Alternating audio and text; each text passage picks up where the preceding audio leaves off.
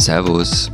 Grüezi. Und hallo, willkommen zur 23. Ausgabe unseres Transalpinen Podcasts mit Lenz Jakobsen, Politikchef bei Zeit Online in Berlin. Matthias Daum, Leiter der Schweiz-Ausgabe der Zeit in Zürich. Und Florian Gasser, Redakteur bei den Österreichseiten der Zeit in Wien. Sie erwartet eine total heiße Sommersendung. Wir reden nämlich genau über diese zwei Themen, über Hitze und darüber, was man dagegen tun kann, nämlich baden, also ins Wasser springen.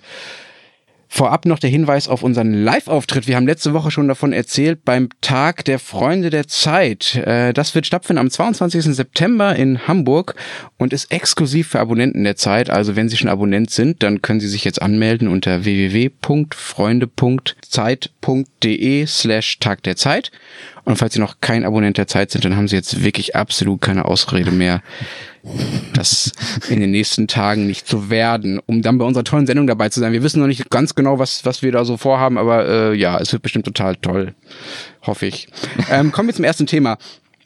Es ist unfassbar heiß gerade. Also hier in Berlin ist, glaube ich, der heißeste Tag des Jahres bisher angesagt mit irgendwie 38, 39 Grad ungefähr.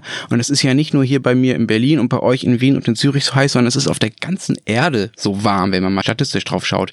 Wisst ihr, was die drei heißesten Jahre seit 1900 waren? Keine Ahnung. Das waren die Jahre 2015, 2016 und 2017. Ja, also die drei heißesten Jahre in den letzten 118 Jahren waren die letzten drei. Und jetzt auch 2018 ist es in Deutschland schon wieder so, dass es so viele Tage gab, an denen es 25 Grad warm war oder wärmer, wie noch nie zuvor, seit die Messungen seriöserweise begonnen haben. Um es klar zu sagen, wir schwitzen hier wie die Schweine. Wie ist das bei euch? Ist es bei euch auch so schlimm? Also, mich hat die Hitze voll erwischt. Es ist unglaublich heiß. Ich bin völlig am Sand und um ehrlich zu sein, mir ist mittlerweile wirklich alles wurscht. Wisst ihr, was ich am Wochenende getan habe? was denn? Erzähl's uns. Bist du nackt durch die Wohnung gelaufen? Fast. Ich habe kurze Hosen angezogen und bin damit, und jetzt kommt's, rausgegangen. Ich habe mich, so, ich habe mich fast geschämt dafür, aber es, es ging einfach nicht mehr anders. Entschuldigung, was, was hast du Ah, was hast du gegen kurze Hosen? Seit wann bist du so ein eitler Modegag? Äh, ich bin eigentlich überhaupt nicht so, so großartig modebewusst. Ich werde auch oft kritisiert, dass meine Farbkombination immer die gleiche ist. Aber also schwarz, also so schwarz? Ja, schwarz. Ich wollte gerade sagen, schwarz in schwarz in schwarz in schwarz. oh, aber es gibt so zwei Dinge, die ich finde, die gehen gar nicht. Das sind kurzärmelige Hemden und ja. kurze Hosen. Ja, kurzärmelige Hemden finde ich auch ein echtes Übel. Also wir machen jetzt keine Modesendung, keine Sorge, aber kurzärmelige Hemden, das sieht echt, das sieht immer aus, als wäre hätte einfach jemand die Ärmel abgeschnitten. Das ist echt, das sollte man einfach nicht tun. Bei kurzen Hosen sehe ich es ein bisschen anders. Also ich finde, es gibt Temperaturen, wo man durchaus damit vor die Tür gehen kann, gerade wenn man halt nur einkaufen geht oder ins Freibad läuft oder so. Warum denn nicht? Also ich finde, so hässlich sind Beine jetzt irgendwie auch nicht. Und es gibt ja kurze Hosen, die auch so geschnitten sind, dass sie nicht abgeschnitten aussehen. Aber, und da haben wir echt gerade hier bei uns in Berlin eine halb ernsthafte Diskussion darüber, ob man mit kurzen Hosen auch ins Büro gehen darf. Liebe Zeit, nein, darf man nicht. Liebe, liebe Zeit Online. Die totale internationale Solidarität für Kurzhosen tragen kommt für euch aus der Schweiz. Die beiden Mode ja, ich sage jetzt, jetzt, nicht, was ich sagen wollte. Die, diese beiden Modefuzis, die irgendwie spießiger argumentieren als irgendein Mode- und Lifestyle-Berater eines doofen Hefts oder einer Wochenendbeilage. Hört nicht auf diese zwei, zieht an, was euch überhaupt noch ermöglicht, in diesen warmen Temperaturen zu arbeiten. Alles andere ist irgendwelche völlig gaga, Entschuldigung. Das war jetzt ein Plädoyer von Matthias und ein Angriff gegen äh, einen Text, den es bei uns bei Zeit Online gab, liebe Hörer, zu der Frage, was man denn eigentlich anziehen darf. Und die zum Schluss kommt, man darf eigentlich keine Beine Hat zeigen, man darf keine Unterarme zeigen, Frauen dürfen auch keine Achseln zeigen. Manuel, also Entschuldigung, aber was, also eh, nein, jetzt schnell ganz immer, bevor wir zum anderen Thema kommen. Das ist irgendeine doofe Brüderie, die da neu eingezogen hat man soll doch einfach anständig aussehen, nicht irgendwie verlabert, verschlubbert. Aber wenn es so warm ist, dann geht es vor allem darum, dass man schaffen und Matthias, arbeiten kann. Nicht jeder kann automatisch so schön sein wie du, manche müssen sich halt anziehen dafür. Danke. Bitte. Und unsereins sitzt übrigens jetzt mit kurzen Hosen bei den Aufnahmen dieses Podcasts, damit das auch noch gesagt sei. Und ohne okay. Socken. Aber zur Abgesehen Hitze. von unseren total dramatischen ja. Kleidungsproblemen, was hat denn die Hitze in euren Ländern sonst so für Folgen? Mir kommt es auch so vor, dass wir nicht jedes Jahr diese Meldung haben, so trocken wie seit Jahren nicht mehr, so heiß wie seit Jahren nicht mehr. Dazu kommen Extremwetterereignisse wie Hagel oder Frost im Frühjahr, der einen Teil der Ernte vernichtet. Und also in Österreich gibt es zwei Trends offenbar, sagen die zuständigen Experten. Also im Süden und Osten, also so um Wien herum und Richtung Steiermark und Kärnten, wird es zunehmend trockener. Hm. Im Westen wärmer, also in den alpinen Regionen. Ähm, und dieser Westen, der alpine Raum, könnte sogar eine Art Gewinner ein wenig vom Klimawandel werden, zumindest was die Landwirtschaft betrifft, weil die Erträge dadurch steigen. Also in der, Eben, also in der Schweiz, wir verzeichnen hier auch die wärmste, oder wir verzeichnen hier die wärmste April-Juli-Periode seit Messbeginn. Diese Messungen begannen ja alle etwa im, im, selben Zeitraum. So in der Schweiz geht die Reihe zurück bis ins äh, die zweite Hälfte des 19. Jahrhunderts. Und was zurzeit aber vor allem ins Auge sticht, ist vor allem diese Trockenheit. Also seit äh, der 100 Jahren war es nie mehr so lange derart trocken in der Schweiz. Quellen versiegen, Grundwasserspiegel Grundwasserspiegel oder Grundwasserpegel sinken und was für die echten Patrioten hierzulande besonders bedrückend ist. Vielerorts ist jetzt das Feuern im Freien auch äh, mit Holzkohlegrills und das Ablassen von Feuerwerk verboten. Wie soll ich das erzählen? Weil der 1. August hierzulande Bundesfeiertag ist. Was feiert ihr da am 1. August? Also offiziell wird die Gründung der Eidgenossenschaft gefeiert. 1291 soll der mit dem Bundesbrief eigentlich so das Urdokument der Eidgenossenschaft äh, äh, geschrieben worden sein, was, ich will jetzt da keinen historischen Diskurs okay, machen. Okay, also ihr feiert die Gründung der Schweiz, Matthias, sag's doch einfach. Geht ohne Schachtelsätze. Es ist ein Fake-Datum, das will ich sagen. Okay, ein Fake-Datum. Ihr feiert es einfach trotzdem schön. Das ist es okay. doch immer. Okay, aber ich meine, über diese Böller-Geschichten haben wir ja schon mal geredet, ganz am Anfang unseres Podcasts, ähm, ähm, dass das vielleicht auch gar nicht so schlimm ist, wenn man das einfach mal lässt, so, ja, wenn man da mal drüber nachdenkt, was das zu verfolgen hat und wie teuer das ist. Aber was vielleicht ein bisschen schlimmer ist, sind die Folgen, die das für die Bauern haben. Ne? Also sind eure Bauern darauf vorbereitet, dass es äh, so trocken ist und dass es so wenig Wasser gibt? Äh, mäßig gut äh, sind sie in der Schweiz auf solche Trockenperioden vorbereitet reitet. Die Devise lautet immer noch, wenn der Regen fehlt, dann bewässern wir halt unsere Felder und Treibhäuser. Zumindest dort, wo das noch möglich ist. Das ist aber keine nachhaltige Strategie und nachhaltig meint jetzt in diesem Jahr auch nicht mal für ein paar Monate oder Wochen nachhaltig, weil zum Beispiel im Kanton Thurgau die Wasserentnahme aus Oberflächengewässern, also aus dem Bodensee und dem Rhein, zum Beispiel verboten wurde. Der Kanton Thurgau ist mhm. ein wichtiger äh, Gemüse- und Obstproduzentenkanton hier. Mhm. Bei uns ist auch vor allen Dingen die Wasserknappheit das Problem für die Bauern. Das führt dazu, dass einfach die Früchte und die Ernte teilweise kleiner ausfallen und auch einfach die Kartoffeln zum Beispiel kleiner ausfallen, was vielleicht nicht so schlimm wäre, weil man ja auch kleine Kartoffeln essen kann.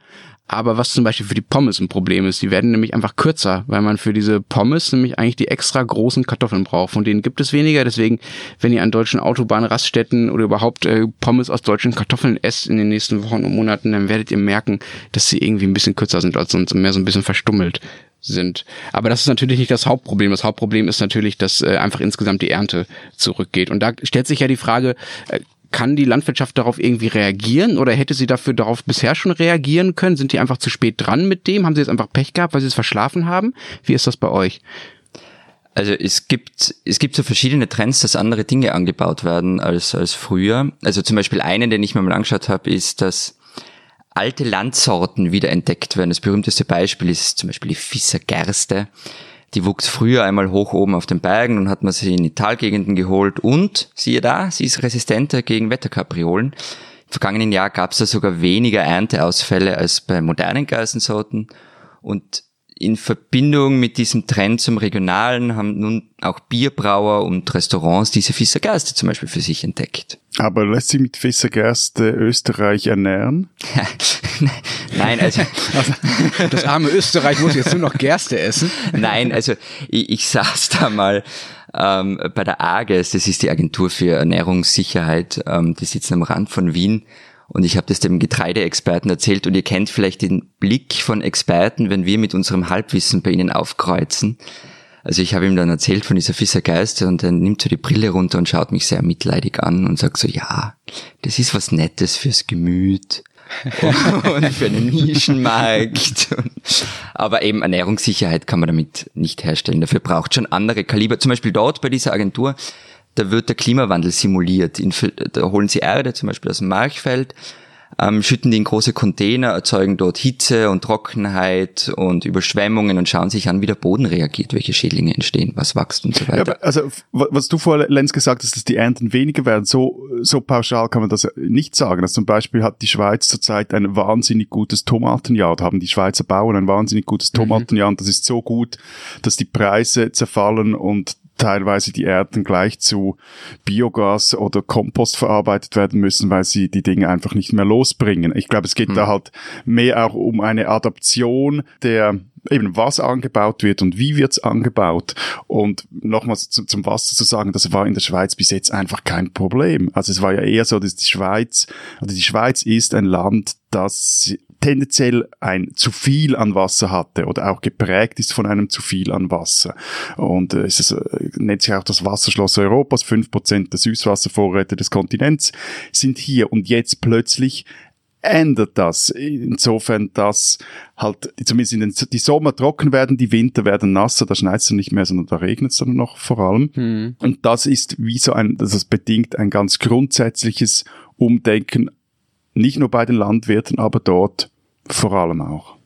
Hm. Ich habe mal geschaut, ob es in Deutschland irgendeine Art von Wasserknappheit gibt und was ich gefunden habe, ist die Insel Fehmarn, eine Touristeninsel in der Nordsee, äh, in der Ostsee, Entschuldigung, wo das Problem aber weniger ist, dass es da irgendwie nicht mehr regnet oder so, was ja äh, für die Landwirte vor allem das Problem ist, dass einfach zu wenig Wasser von oben kommt, sondern das Problem ist, dass zu viel Wasser verbraucht wird, ja, weil da sitzen die ganzen Touristen und die duschen halt mehr und trinken mehr und verbrauchen einfach mehr Wasser, als sie das bisher getan haben. Und das äh, führt dazu, dass sie nicht schnell genug das äh, Süßwasser auf diese Insel kriegen und jetzt äh, schon zum Wassersparen aufgerufen das haben. Aber das sind das gibt's ja. bei uns auch. Ich habe gestern noch äh, so, so äh, einen Zeitungsartikel gefunden von einer Gemeinde, ich glaube in Niederösterreich, die hatten das Problem, wenn alle ihre Swimmingpools einlassen, wenn es heiß wird, dann fehlt einfach das Wasser. Also das, ich weiß nicht, wie es in der Schweiz mit der Wasserknappheit ist, aber es hängt schon massiv auch damit zusammen, dass der Verbrauch so steigt. Hm, hm müsste man vielleicht mal sanktionieren. Ich weiß, dass das in Kalifornien gemacht wird, ne? Dass einfach für hm. die Wasserverschwender gibt's extra Strafen. Eben, aber also das ist bei uns immer noch, ich glaube, wie, ähnlich wie bei euch. Jetzt, wenn wir äh, über das, den privaten Wasserverbrauch reden, ist das sehr lokal auch begrenzt. Also in solchen Gemeinden zum Beispiel, die ihr Wasser aus Quellen beziehen und weniger aus dem Grundwasser oder aus, dem, aus Seen oder Flüssen, dort ist es jetzt teilweise ein Problem, werden die öffentlichen Brunnen abgestellt, aber das ist sehr lokal beschränkt. Was man aber sieht, also was man, was jetzt wirklich in diesem Sommer auch krass ist, auch in den Städten, ist, dass man diese Hitze sieht. Also in der Siedlung, wo ich wohne, da wurden in den vergangenen Tagen die Bäume mit so Manschetten ummantelt, die mit Wasser gefüllt sind, die tröpfenweise Wasser abgeben an die Bäume, weil die Bäume wurden erst vor etwa zwei Jahren gepflanzt, sind schon etwas größer und da merkt man, die, die, die leiden wirklich einen Hitzestress oder andernorts sprengen die Bäume ihre Rinde ab, weil sie die Trockenheit schlechter tragen. Die Rasenflächen sind verdorrt, was wieder einmal beweist, dass Rasen nicht nur ein spießiges und ökologisch wertlos, sondern auch ein nicht widerstandsfähiges Kraut ist. Und was zurzeit ist die Pegel. Aber gegen kurze Hosen wettern. Ja, ja. Ich wette überhaupt nicht gegen kurze Hosen. Also, um du, wetterst du wetterst gegen kurze Hosen. äh, und äh, nee, der Punkt ist, dass die, die, die Pegel der Seen und Flüsse sehr niedrig sind und die Wassertemperatur ist zu hoch. Also wenn das so weitergeht, befürchten die Fischer oder Fischereiaufseher im Rhein zum Beispiel ein großes Sterben der Äschen. Das ist ein Fisch, der dort lebt und da war schon im Hitzesommer 2003 starben da Zehntausende Fische. Hm. Vielleicht müssen wir an dieser Stelle mal kurz erklären, warum wir überhaupt darüber reden. Wir nennen uns ja Politik-Podcast und jetzt reden wir über Fische und über Wasser und über Pommesgrößen und so ein Zeugs. Ähm, ich, wir glauben schon, dass das ein sehr politisches Thema ist und zwar ähm, aus, aus mehreren Gründen. Ich glaube einmal, weil es einfach um Geld geht. Ne? Also hier bei uns in Deutschland geht jetzt der Bauernverband hin und sagt, ja, unsere Ernten brechen ein, wir brauchen jetzt einfach mal bitte mindestens eine Milliarde Euro Hilfe vom Staat, um über die Runden zu kommen, weil Bauern ja auch immer so argumentieren können, wenn wir unseren Job nicht mehr machen, wenn wir einfach aufhören, dann verwildert sozusagen das Land und das hat auch was mit äh, Kulturraumpflege und mit Landschaftspflege zu tun, was wir hier machen. Deshalb soll der Staat jetzt bitte zahlen. So, das ist das eine. Da kann man sich natürlich schon fragen, warum sollen jetzt die Steuerzahler dafür aufkommen, dass da vielleicht auch Bauern nicht schnell genug ihre ihr Geschäftsmodell umgestellt haben auf Dinge, die vielleicht besser funktionieren, auf zum Beispiel auf Tomaten, wie, äh, wie in der Schweiz, wie, wie Matthias es erzählt hat, ja. Also gibt es bei euch eigentlich auch so Ersatzforderungen nach, nach, äh, nach Wiedergutmachung für ausgefallene Ernten oder ähnlichem?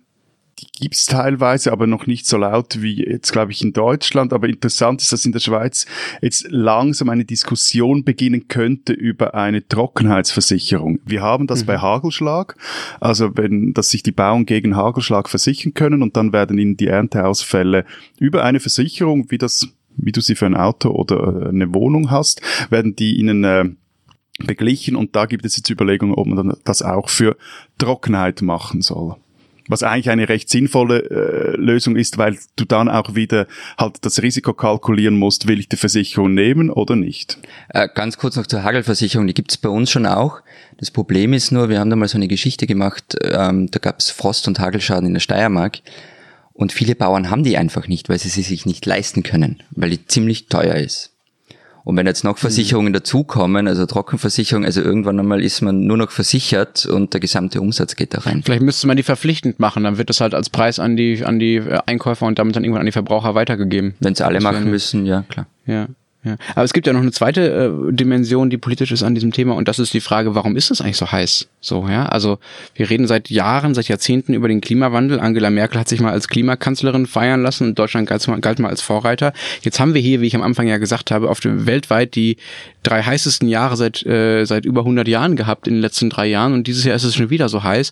Und ja, man kann vielleicht nicht so ganz sauber beweisen, dass es der Klimawandel ist, weil das einfach statistisch nicht so nicht so trivial ist, irgendwie dann direkten Zusammenhang herzustellen. Aber es ist ja schon so, dass es auffällig ist und dass es äh, was mit Klimaveränderungen zu tun hat, so ja. Und da fällt uns aus meiner Sicht so ein bisschen was auf die Füße, was halt irgendwie in den letzten Jahrzehnten verschlafen wurde. Wir haben halt wie so ein Frosch im, im Wasser gesessen, was immer heißer geworden ist, und jetzt können wir es da nicht mehr ändern. Ja gut, also nicht mehr ändern schwierig zu sagen, aber es wurde dieses Pariser Klimaabkommen wurde zumindest mal unterzeichnet und äh, hat sich zum Ziel gesetzt, äh, die Erderwärmung auf 1,5 Grad im Vergleich zur vorindustriellen Zeit zu begrenzen. aber funktioniert das denn? Also es ist ja, doch jetzt schon wärmer. Kyoto hat auch ja, nicht ja, funktioniert. Klar, also. klar, gut, aber die, die Abkommen unterscheiden sich schon noch etwas in ihrer Art und Weise. Aber bevor wir dann in die Details gehen, also es passieren gewisse Dinge, aber klar, das ist politisch relativ schwierig, hier einen, einen politischen Schub auszulösen. Was interessant sein wird, jetzt auf die Schweiz bezogen, ob diese Trockenheit politische Folgen haben wird. Wie zum Beispiel 2011 bei der AKW-Katastrophe von Fukushima. Da waren im selben Jahr waren Wahlen und da haben die Atomausstiegsparteien Recht gewonnen. 2019 sind jetzt wieder Wahlen in der Schweiz und also es nimmt mich jetzt wirklich auch selber wunder, wie sich, ob sich diese Themen bis dahin halten werden und ob das irgendeinen Impact hat. Erstaunlich finde ich halt einfach, dass die große Heimatschutzpartei, nämlich die SVP, der ist es relativ wurscht, was da passiert. Das ist und bei uns genau gleich, ja.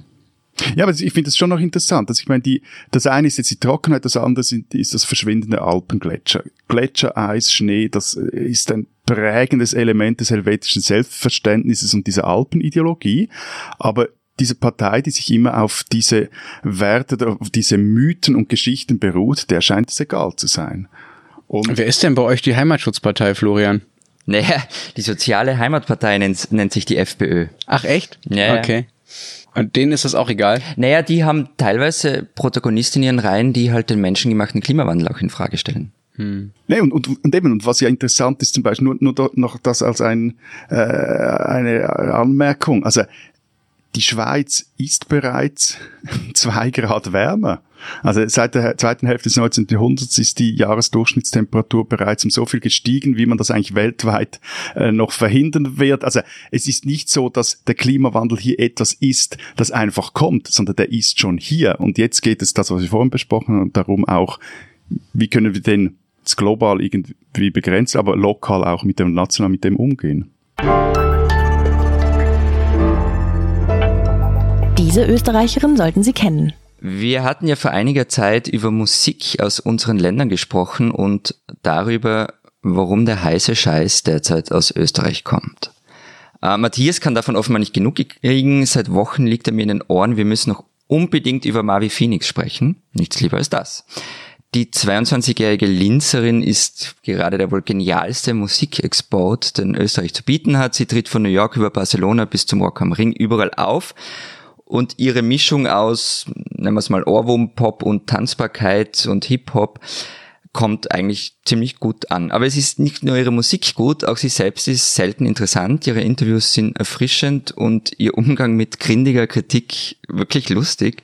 Nachzusehen etwa bei dem YouTube-Format Dislike.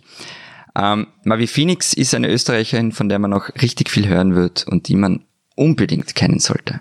Magst du ihre Musik? Ich mag die Attitüde, ich mag das Gesamtkunstwerk, ich würde mir ihre Musik zu Hause wahrscheinlich nicht anhören, freue mich aber, wenn ich sie im Radio höre. Demnächst beim schwarz gekleideten Florian zu Hause wieder nur Death Metal.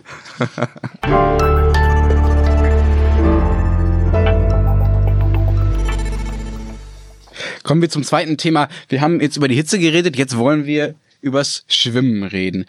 Wo kann man in euren Ländern eigentlich baden? Also ich sage das auch deshalb, weil wir hier in Berlin gibt es so eine Badeseekultur. Ähm, in Brandenburg rundherum ähm, ist alles Sandboden. Das heißt, da gibt's dann so, ja, so ein paar Tümpel, die irgendwie ganz nett sind und ähm, das Wasser ist meistens nicht besonders klar, aber es ist halt das, was man hier kriegt und ich bin darüber sehr froh. Anders als anderswo, wo man nur ins Freibad äh, gehen kann. Aber ich schwärme natürlich immer von den Schwimmmöglichkeiten in äh, Zürich, Matthias. Das ist halt ein ganz anderes Kaliber, oder? jeder Deutsche, jede Deutsche oder Österreich und Österreicherin, die nach Zürich kommt, ist völlig hin und weg, dass man hier mitten in der Stadt im Fluss, also Warum in der soll da ein Wiener hin und weg sein? Entschuldige. Du bist ein Tiroler.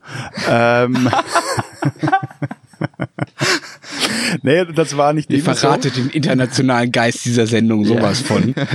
das, das, war nicht immer so. Also lange waren auch hier die Flüsse, vor allem auch in den Städten zu dreckig, wurden auch ge gebraucht, also für, für industrielle Zwecke. Ähm, da hätte man nicht nur eine Zehe in sich stecken können. Und äh, wo man hier natürlich auch schwimmen kann, ist der Zürichsee. Zurzeit ist er etwas warm, aber ein Schwumm mit Blick auf die Alpen, auf das Panorama, das ist schon großartig. Ihr habt einen Bergsee in der Stadt. Wie fantastisch nein, ist das denn Bergsee. bitte? Nein, nein, nein, nein. Du, du schwimmst im Zürichsee und, und du, wenn du etwas rausschwimmst, dann nachher siehst du natürlich das Ganze, wenn die Sicht gut ist, das ganze Alpenpanorama. Ja, das meine ich. Das ist doch traumhaft. Ja. Das ist mit Brandenburger Tümpeln nicht zu vergleichen. Aber Wobei, ihr habt sowas auch, Florian, ja? Ähm, also ich bin, muss gestehen, ich bin eher so Schwimmmuffel. Also es ist eh nett, aber also warum man freiwillig in ein Hallenbad geht, das wird sich gut, Hall nie erschließen. Gut, gut, gut, Hallenbad aber, und Freibad oder Gewässer, also Fluss ja, ja, ist nein, natürlich nein, wirklich was anderes. Nein, ich, ich wollte gerade sagen, also was schon super ist, also so Bergseen, hm, da muss ich gestehen, da kommt dann richtig der Romantiker in mir raus. Also du willst, ja. ein, du, du willst einfach Vödelblut baden, du Alpen-FKKler. Wir sind halt offene Leute mit Tiroler. Wie heißt das Wort, Matthias? Vödelblut, Splitterfasernackt. Ah, wunderschön. Aber, aber, aber ich habe ja, was ich, was ich sagen wollte, warum der Wiener vielleicht nicht so beeindruckt ist, wenn man in, in Zürich da herumbaden kann. Also es gibt eine Menge Freibäder in Wien. Das berühmteste, das ihr vielleicht kennt, ist das Gänsehäufel. Aber man kann sich auch in die Donau schmeißen. Also da gibt's schon recht coole Plätze, etwa auf der Donauinsel oder bei der alten Donau. Und das hat Und schon ist das was. nicht gefährlich? Nein, also dort an den okay. Stellen, wo man schwimmen kann, nicht. Also da gibt's auch ähm, so Strandabschnitte. Und das hat schon was da rumzuschwimmen und ähm, die UNO-City im Blick zu haben. Und was ich aber das Schönste an der österreichischen Badekultur finde, ganz ehrlich, ist der Badewaschel. Also diese saisonale Autorität, eine Art Respektsperson in den Sommermonaten. Wisst ihr überhaupt, was es ist, der Badewaschel? Also der offizielle Titel ist Bassin-Aufseher. Ja gut, das ist ein Bademeister. Genau. Bademeister. Ja. Der heißt bei euch auch so Matthias, Bademeister? Ja, aber ich, ich bin immer wieder überrascht. Da hat auch so eine, zumindest jetzt in, in der Stadt Zürich, so ein, äh, ein Kulturwandel stattgefunden. Das waren doch früher immer so grimmige, mäßig gelaunte, zwar Leder, Lederhaut gegerbte Typen.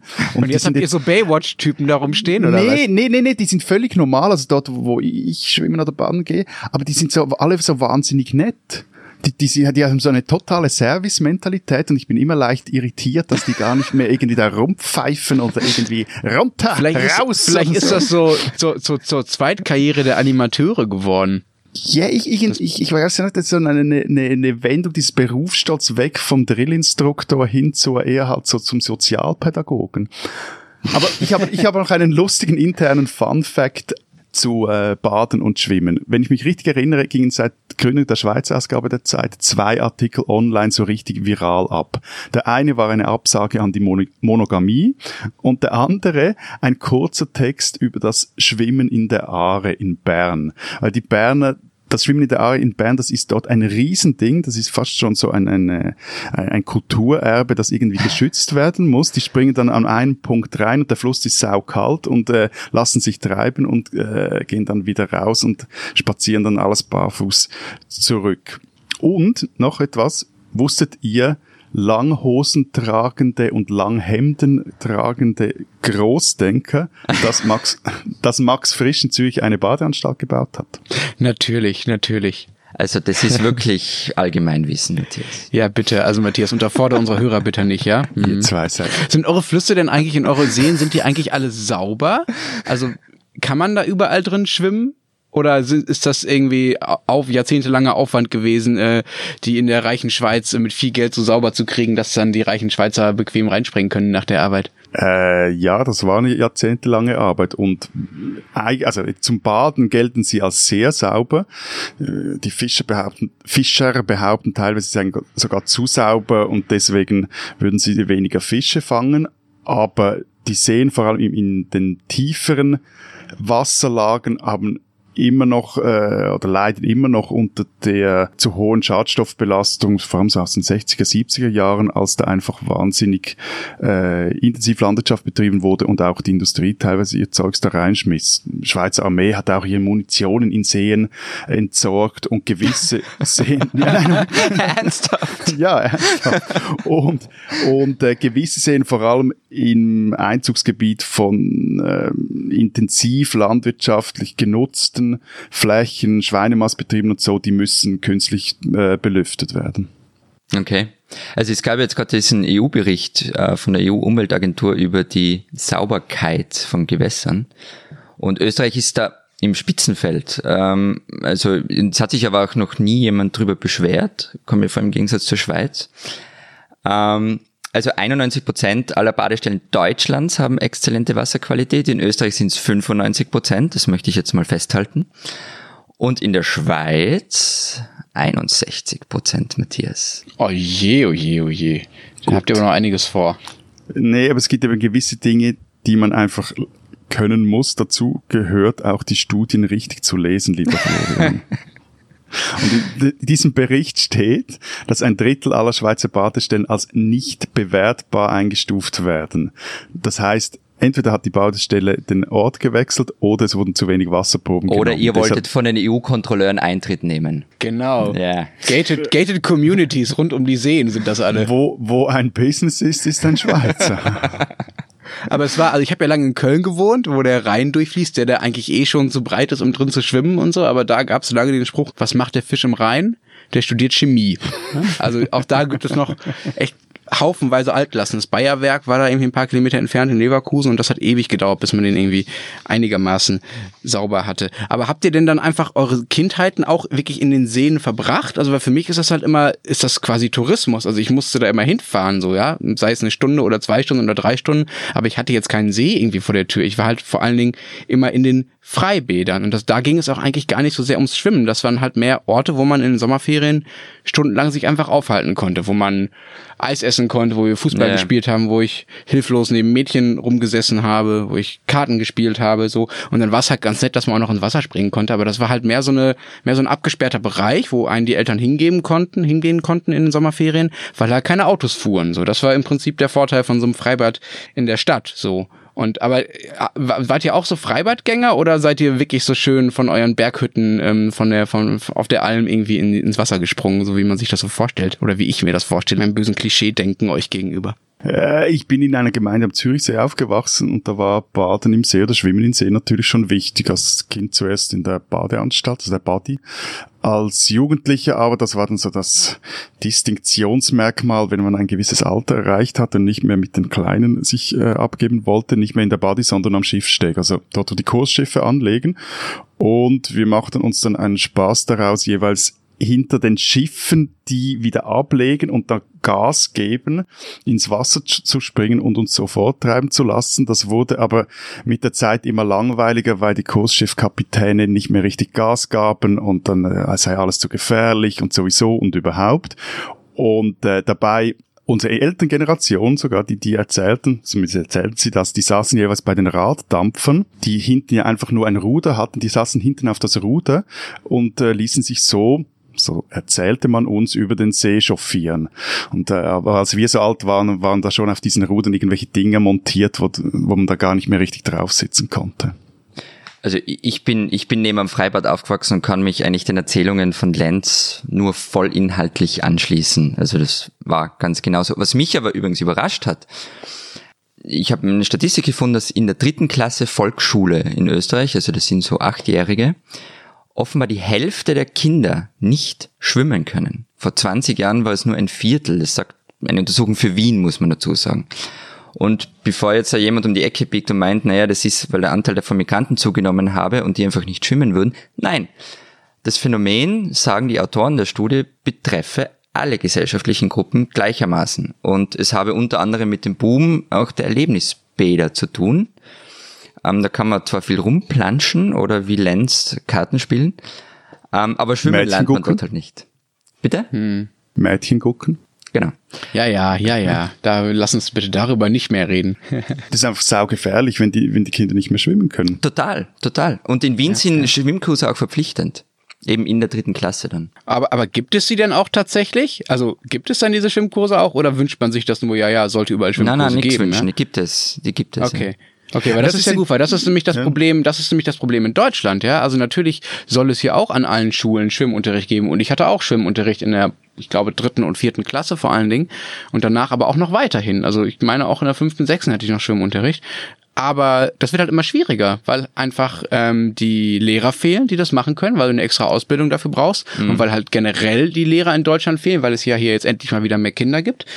Und weil auch die Schwimmbäder fehlen. Es haben in Deutschland seit 2000 über 700 Schwimmbäder dicht gemacht. Ja, es gibt gab damals noch äh, 6.700 irgendwas und jetzt gibt es nur noch 6.000. So, da, da sind einfach ist einfach über 10 Prozent der Schwimmbäder sind einfach weggebrochen, weil die Kommunen nicht genug Geld haben, um die zu finanzieren. Und das ist bei uns zumindest einer der Gründe, weswegen bei uns die Kinder auch viel weniger schwimmen können. Ich habe auch geguckt nach so Studien, Florian. In Nordrhein-Westfalen ist es sind es ähm, ist es ungefähr ein Drittel der, ähm, nee, Entschuldigung, sogar die Hälfte der Grundschulkinder, die nicht äh, richtig schwimmen können. Und richtig mhm. schwimmen können heißt hier, das ist, ich weiß nicht, wie das bei euch ist, gibt es bei euch auch so Schwimmabzeichen? Bei uns gibt es so Seepferdchen und Bronze und Silber und so.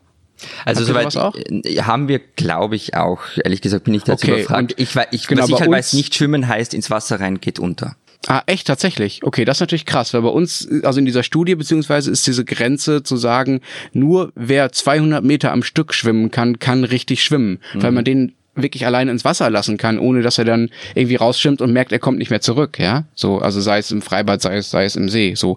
Und das können in Nordrhein-Westfalen äh, die Hälfte aller Grundschulkinder nicht. Und in Bayern, wo man denken würde, okay, da vielleicht eher, weil die haben halt viel mehr Seen und da ähm, gibt es irgendwie mehr äh, Schwimmkultur als in Nordrhein-Westfalen, wo es ja eigentlich nur Städte gibt oder sehr viel mehr Städte gibt. In Bayern sind es sogar zwei Drittel der Grundschulkinder, die nicht so schwimmen können auf diesem Niveau. Und das ist schon krass, finde ich. Das wird in der Schweiz jetzt noch interessant, weil da wurde in den letzten Jahren ein neuer Lehrplan, der Lehrplan 21, in den allen Deutschschweizer Kantonen eingeführt. Und da steht jetzt erstmals drin, dass in der Primarschule Schwimmen wirklich als Sportfach vorgesehen ist. Und interessant wird es jetzt zu sein, eben wo diese Kinder schwimmen lernen, ob sie das in Hallenbad oder Freibad tun, weil allzu viele davon gibt es auch hier nicht. Spinnen, die Österreicher. Dass die österreichische Regierung in ihrer Sozialpolitik nicht gerade mit der Gießkanne hantiert, um beim warmen Sommer zu bleiben, das ist mittlerweile bekannt. Sozialleistungen sollen gekürzt werden, vor allem natürlich für Ausländer. Nun erklärte die zuständige Ministerin Beate Hartinger-Klein vergangene Woche, 150 Euro im Monat würden in Österreich zum Leben reichen. Vorausgesetzt, für ein Dach über dem Kopf ist gesorgt. Als Schweizer, der, wie, wie Kollege Gasser zu sagen beliebt, in einem Nest von Wegelagerern und Halsabschneidern lebt, kann ich mir sowieso nicht vorstellen, wie das funktionieren soll. Ich bin da also nur semi-kompetent. Aber, dass nun in Österreich ein paar Unternehmer die Ministerin zur 150 Euro Challenge aufgefordert haben, das ist nur noch degutant. Wenn die Frau einen Monat von der Summe leben könne, so geht die Wette, würden die Manager im Gegenzug die Höhe eines Ministerinnengehaltes spenden. Liebe Österreicher, Das ist Poverty Porn auf Kosten der sozial Schwachen. Ihr spinnt doch.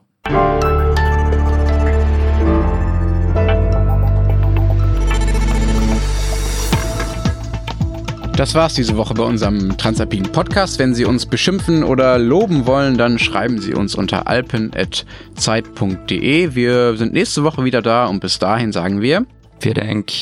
Ciao. Und tschüss.